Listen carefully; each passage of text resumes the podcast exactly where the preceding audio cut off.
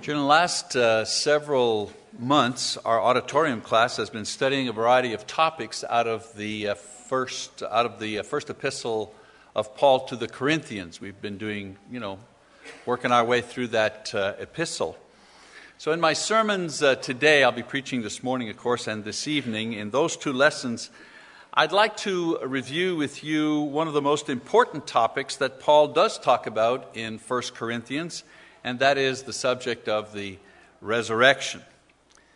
Now, the gospel writers describe the events that lead up to and include Jesus' resurrection, but they don't mention our resurrection very much. This is left to the writers of the epistles to develop.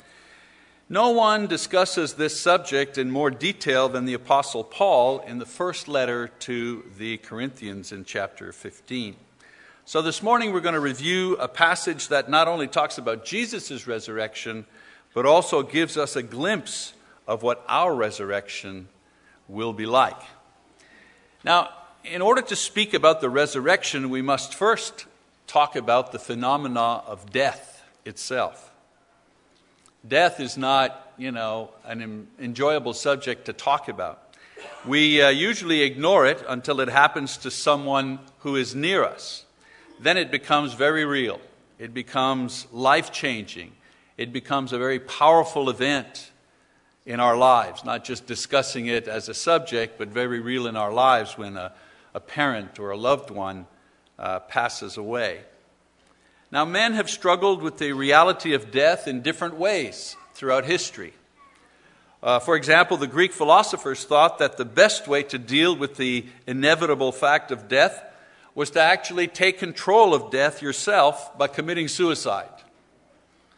The idea was well, there's nothing we can do about death, it happens to everybody, but in order to have some control over it, we'll just commit suicide. It was considered a noble thing to do, it was considered uh, an enlightened way to deal with death. At least you had some control over the time and the place and the manner. And of course, there are many superstitions and ideas, ceremonies, philosophies to help people deal with the reality and the very real pain that death causes in a family. Paul sums up the non-believers' feelings about death in 1 Thessalonians chapter 4 verse 13 when he says, "But we do not want you to be uninformed, brethren, about those who are asleep, that you may not grieve as do the rest who have no hope. In those days, like today, when it came to death, unbelievers had no knowledge, and they had consequently no hope. And they, all they knew was that everybody was subject to death. All they knew was that no one ever conquered death. All they knew was the only thing one could do when it came to death was to grieve. And so this was the condition of man until the coming of Jesus Christ, insofar as death is concerned. However, Jesus Christ dealt with death in a way that no one had ever done before and no one has since. With Jesus, for the very first time, someone claimed openly to have power over death. In Matthew 28 18, he says, All authority in heaven and on earth has been given unto me. All authority. That's authority over life, authority over death. First time in history, somebody actually said, I have authority over death. First time in history, someone foretold of his own death and subsequent bodily resurrection and then accomplished it before witnesses. Had never been done before had been claimed but never done. That's the passage that Donnie read in John chapter 2, verses 18 to 22. Jesus telling that after his death, he would rise from the dead. And most significantly for us, it was the first time in history that such a leader promised to his disciples a similar resurrection from the dead. No leader had ever no religious leader had ever promised this, even suggested this to their followers. In John chapter 6, verses uh, 39 and 40, Jesus says the following And this is the will of him who sent me, that of all that he has given me I lose nothing, but raise it up on the last day. For this is the will of my Father, that everyone who beholds the Son and believes in him may have eternal life, and I myself will raise him up on the last day. Imagine publicly stating, if you become my disciples, you will have resurrection. No one ever had promised such a thing. No one since has ever promised such a thing. So it is this resurrection that I wish to focus on this morning in our study of 1 Corinthians. If you have your Bibles, please open them to 1 Corinthians chapter 15. Now, in it, in this passage, Paul not only teaches about the reality of Christ's resurrection, but what that resurrection has accomplished for the Corinthians themselves. And that is the possibility of their own resurrection, and of course, by extension, our resurrection as well. Now, for those of you who were not in my class the last 12 weeks, perhaps a little background on the church in Corinth would be in order here. Among other problems in this particular congregation, it seemed that some were maintaining Greek ideas about the immortality of the soul. And these ideas suggested that after death, the soul escaped from the body to be absorbed into the divine or to continue some shadowy existence in the underworld. The Greeks did not believe in physical, conscious resurrection. They felt that that was impossible. And Paul was scoffed at in Athens when he came to that part in his sermon about the resurrection of the body. They stopped listening at that part. They sent him away when he even suggested that such a thing could take place.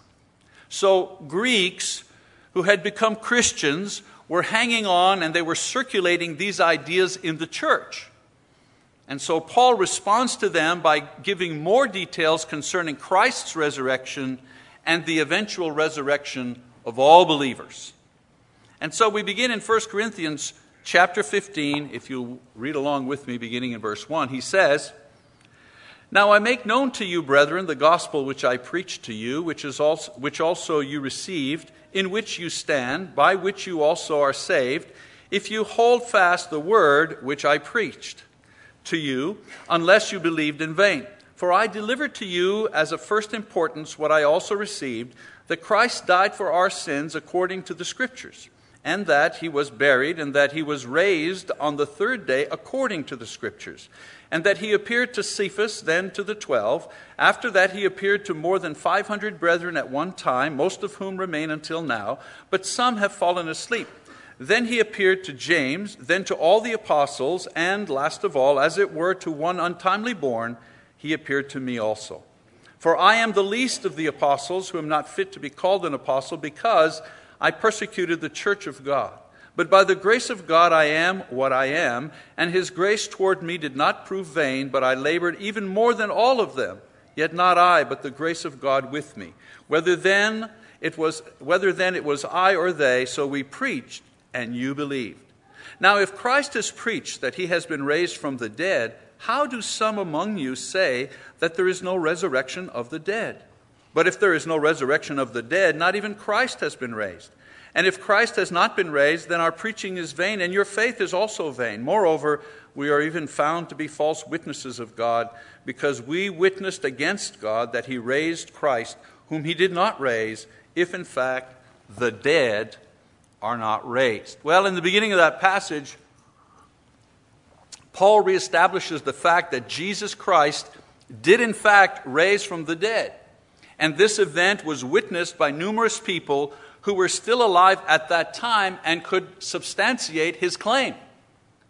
He also reaffirms the idea that the resurrection of Jesus is the basis of the gospel which he and the other apostles preached and the rock upon which their salvation is based.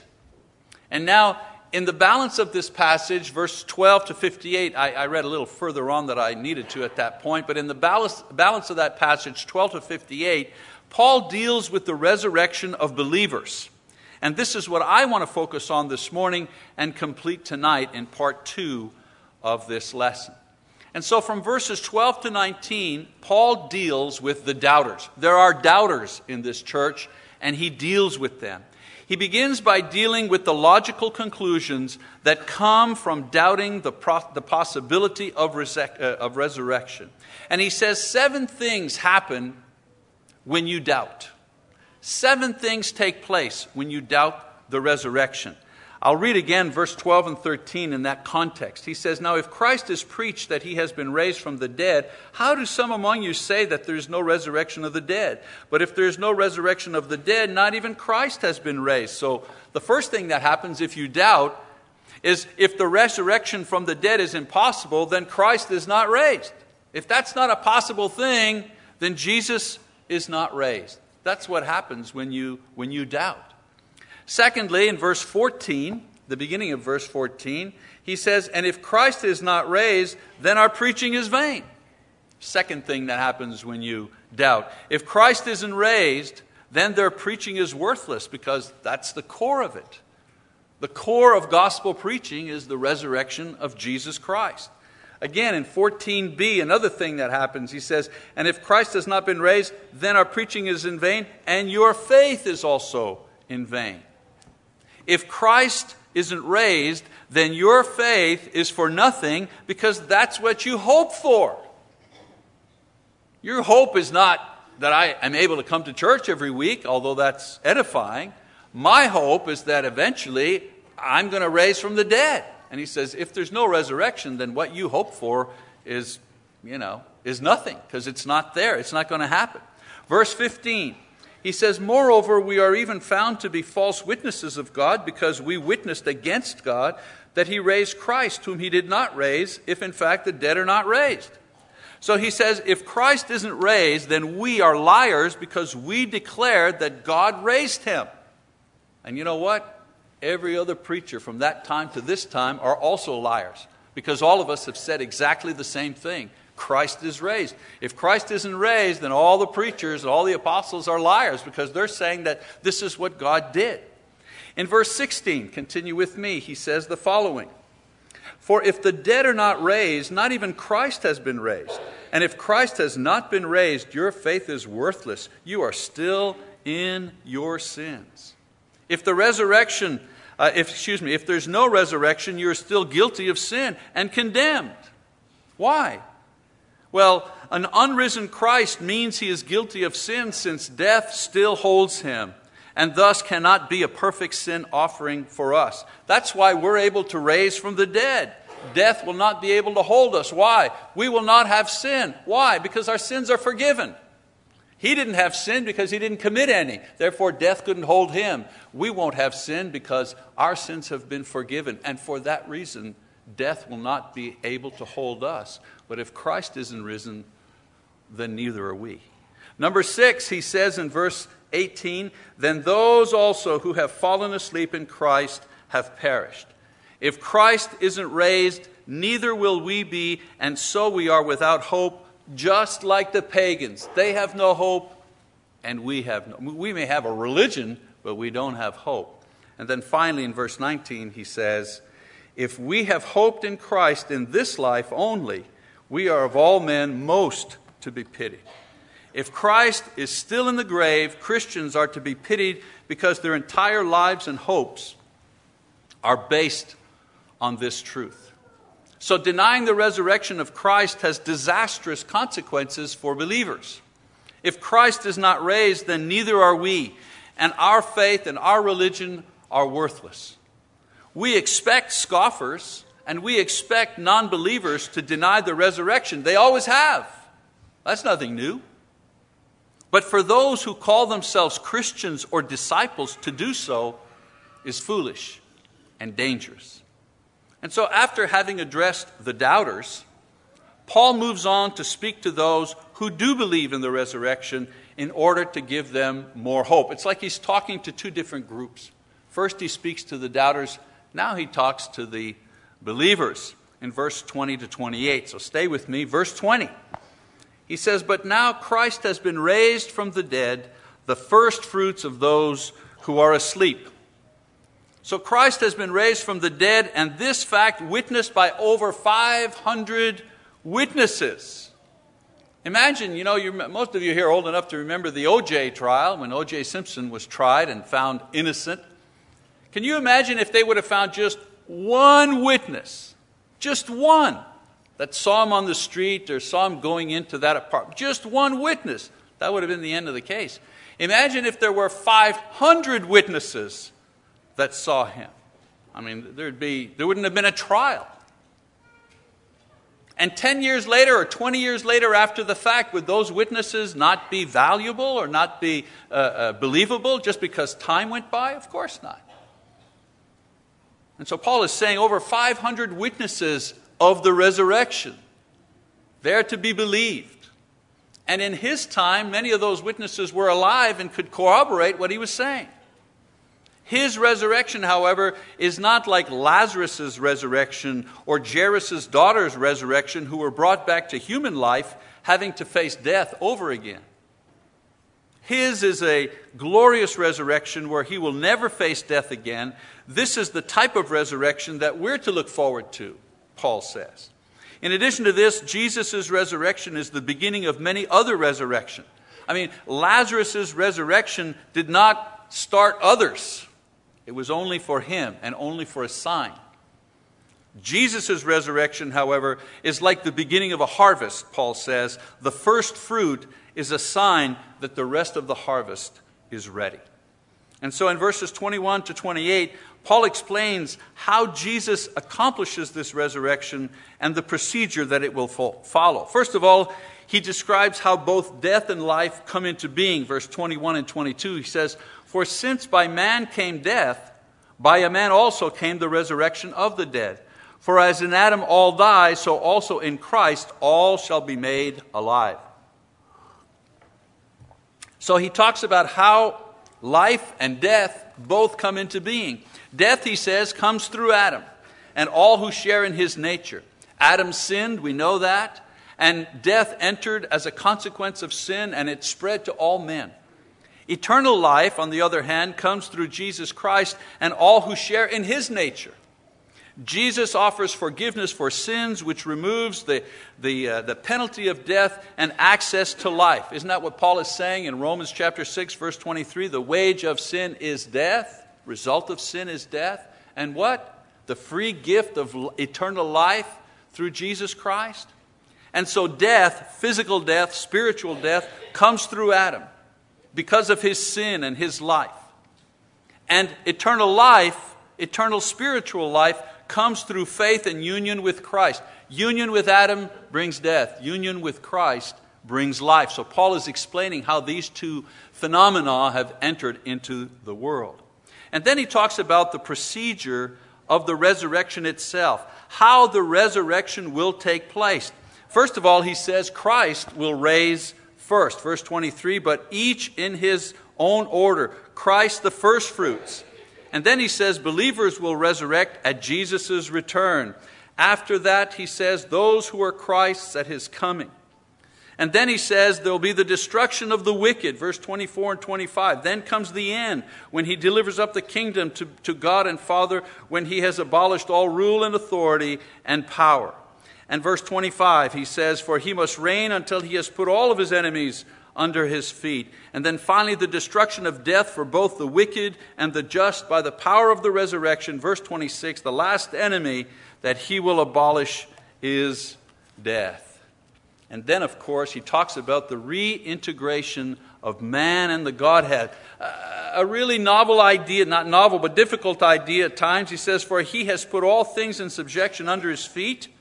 But when he says all things are put in subjection, it is evident that he is accepted who put all things in subjection to him. And when all things are subjected to him, then the Son himself also will be subjected to the one who subjected all things to him, that God may be all and in all. So let's get this order straight, shall we? Christ resurrects first. The believers will resurrect at Jesus' return. And at this resurrection, this will be in conjunction with several other things happening at the same time the destruction of the wicked, the destruction of death for the wicked and just, and also the reintegration of man and the Godhead. All of this taking place, the twinkle, the twinkling of an eye. Now, the reintegration of the Godhead, what is he talking about here? Each person in the Godhead has, within the history of mankind, according to the Bible, operated in a special way in order to accomplish man's resurrection. God functioning to bring man to glory. And so, God the Father has initiated the work of salvation by sending the Son. The Son didn't send the Father, the Father sent the Son. And God the Son has revealed the Father and his plan to save mankind. The Son has also executed the plan. This is why he came. Jesus said, I reveal the Father, and I've come to die for the sins of men. That was the task, that was the plan, that was his role.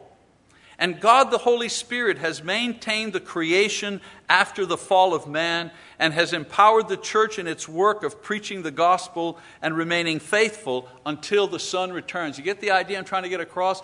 Each person in the Godhead has had a specific task in interfacing with man in order to save his soul and bring him to glory. The Father sends the Son, the Son completes the plan, the Spirit maintains the church and maintains faith until the Son returns.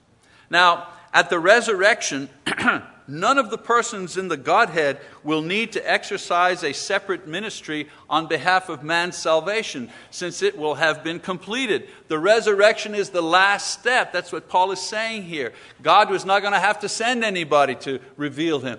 The Son is not going to have to die or do anything to save. It'll, the work has been done. The Spirit will not have to maintain the church in a sinful world. All of these things will have been completed. The resurrection of the saints will be the last step. And at that point, Paul is saying the Godhead will be in perfect union with the saints without various roles to accomplish salvation. Paul says that when the last step of the Father's plan, carried out by the Son and powered by the Holy Spirit, when all of this is completed, and what is this thing? What is this thing that is supposed to be completed? What is the plan? Our glorious resurrection. When this is done, the wicked will be punished, death will be defeated, and the Godhead and man will be reintegrated in perfect union. This is the end game. You know the end game of salvation? We always wondered what's the point? We're being saved for what? Well, the end game of salvation is that we, the resurrected, become part of the Godhead. Let's read in 2 Timothy chapter 2 verses 10 to 12. Paul says the following He says, For this reason I endure all things for the sake of those who are chosen, that they also may obtain the salvation which is in Christ Jesus, and with it eternal glory. Okay, okay. Eternal glory. What's this eternal glory he's talking about? It seems that's the end game. He says it is a trustworthy statement, something you can believe and hold on to. And this is the trustworthy statement. For if we died with him, we shall also live with him. If we endure, we shall also reign with him. And if we deny him, he will also deny us. So, what about our resurrection? Paul silences the doubters by reestablishing the fact that Jesus experienced the bodily resurrection witnessed by hundreds of faithful brethren, and they should not doubt this fact, and neither should we. Those witnesses are just as credible 2,000 years later as they were at that time. Time does not erase their credibility. Secondly, he explains that this is a most significant fact in the Christian faith because our hope for forgiveness and resurrection and eternal life is based upon it. Without the resurrection, Christianity is foolish. And thirdly, he begins to describe the process of our resurrection. And he says, Death has come through sin. That's the problem in the first place. That's what causes our death. Secondly, the first resurrection begins with Jesus, who is without sin. And then believers will be resurrected when Jesus returns, and that resurrection will be accompanied by the final destruction of the wicked, the final destruction of death itself, and the final unification of God and man. And so, in tonight's lesson, we're going to continue with part two of this uh, sermon. where Paul is going to talk about baptism for the dead and more explanations about the nature of our own resurrection and what we will be like in our glorious state. This morning, we've established two important Bible facts. First of all, Jesus Christ rose from the grave as he said he would. This means that all he has said is validated. You know, the one who conquers death can be believed. He can be trusted. He can be obeyed. He must be believed. He must be trusted. He must be obeyed. There is no other option. I mean, who else has resurrected? What do you think Peter is saying when he says, Well, who else are we going to go to? We don't like it. You're scaring us to death here. We don't know what's going to happen, but you have the words of eternal life. Nobody's ever said this. Nobody has ever done what you have done. And Secondly, those who believe in Jesus will also be resurrected. The reason for this, excuse me, the reason for his resurrection was to accomplish our resurrection. There's no other way to overcome death except to believe in Jesus Christ. No other way. These facts lead us to some final conclusions. First of all, if there is no resurrection, then there's no gospel, there's no good news. Any teaching, any suggestion that Jesus did not die or was not physically raised from the dead is heresy, and it should be treated as heresies. And so our leaders and our teachers need to always be on guard for the doctrine of the resurrection. Secondly, if there's no resurrection, well, then there's no hope. I mean, the central hope of our Christian lives is in our own resurrection. So let's not jeopardize this with foolishness and worldliness and careless sin and disbelief or laziness. I say to the saints, be on guard for your salvation. It is a precious thing. And thirdly, if there's no faith, there will not be a resurrection. The only way to resurrect with Christ is to believe in Him and express that faith in repentance and baptism. So let's not put off until tomorrow the assurance of resurrection and eternal life that we can have today.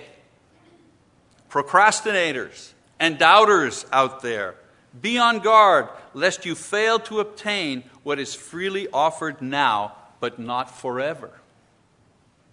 The preachers who preach to you week after week and invite you week after week are always encouraging you to come and take what God is offering. But they will not always preach, and the opportunity will not always be there. If you do not possess this precious hope of resurrection, then please, I encourage you to come now as we stand and as we sing the song of encouragement. And I encourage you to come back tonight to find out about the process and the nature of our own resurrection. God bless you. Let's sing.